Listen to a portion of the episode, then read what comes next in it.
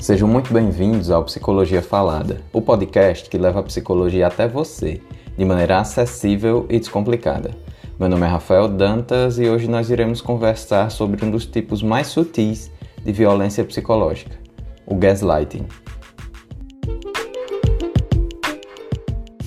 Culpa, inadequação, insegurança, baixa estima, ansiedade e até mesmo a sua sanidade em xeque. Tudo isso sem o menor indício de violência física. Você já viveu algum relacionamento nesses moldes? Se sua resposta foi sim, então você provavelmente foi vítima e sobrevivente de gaslighting. E se você nunca escutou esse termo antes e já está pensando que talvez seja algo complexo e difícil de entender, eu vou te contar agora mesmo de onde ele vem.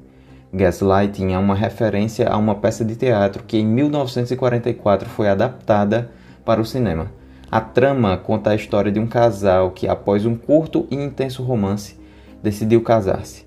Após o casamento, o marido passa a promover diversas situações que colocam em xeque a sanidade da esposa. Uma delas, a que dá nome ao filme, é de causar um problema nas lâmpadas de gás que iluminam a mansão na qual eles moram. Assim, em diversos momentos do filme, as lâmpadas piscam. A esposa comenta que está vendo as lâmpadas piscar e acha o fenômeno estranho, ao passo que o marido diz que jamais viu isso acontecer colocando assim em xeque a sanidade mental da mulher. Acho que a essa altura você já entendeu do que se trata, né? Manipulação.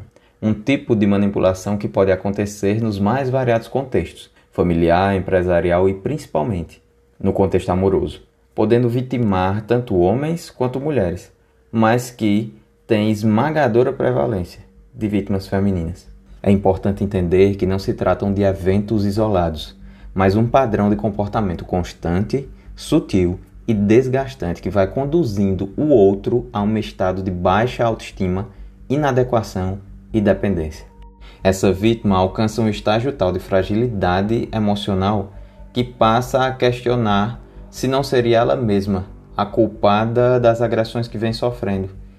E é justamente nesse momento que essa vítima busca amigos, familiares e até mesmo instituições de Estado para denunciar esse tipo de abuso.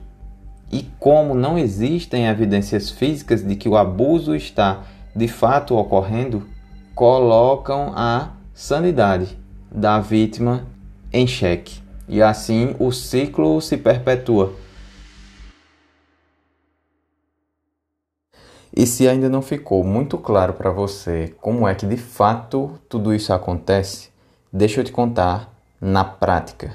Sabe aquela pessoa que sempre faz você acabar pedindo desculpas ao final de toda e qualquer argumentação? Que te faz sentir que ela é boa demais para você, ao passo que você está sempre muito distante do que ela merecia? E que quando você descobre alguma rachadura naquela suposta aparência de perfeição que ela demonstra, como por exemplo uma mentira ou uma traição, ela logo coloca em dúvida a sua memória ou a sua sanidade e que finalmente, quando você já se sente um completo lixo e quer sair daquela relação, ela te convence a permanecer, dizendo que te ama e que vai te ajudar a ser uma pessoa melhor? Pois bem, esse é o clássico agressor que usa do gaslighting. Essa é de fato uma situação muito triste que tira do indivíduo a sua dignidade. E se você que me escuta se identificou como uma possível vítima de gaslighting, eu preciso te dizer algumas últimas coisas. A primeira delas, afaste-se do seu agressor.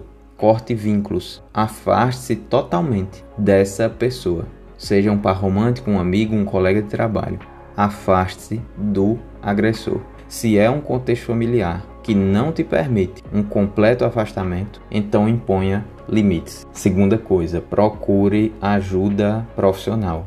Como eu já te disse, a maioria das pessoas não está preparada para reconhecer esse tipo de abuso.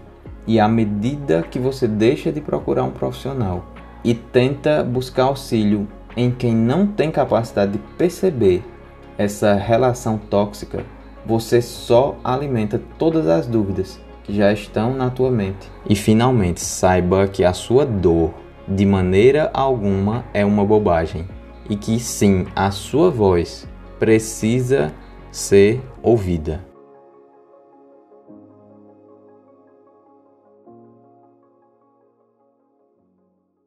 E a você que acompanha os nossos conteúdos, eu te peço, nos ajude a continuar crescendo. Curta, compartilhe, nos siga no Spotify, no Deezer ou no Instagram, arroba Psicologia Falada. Um abraço!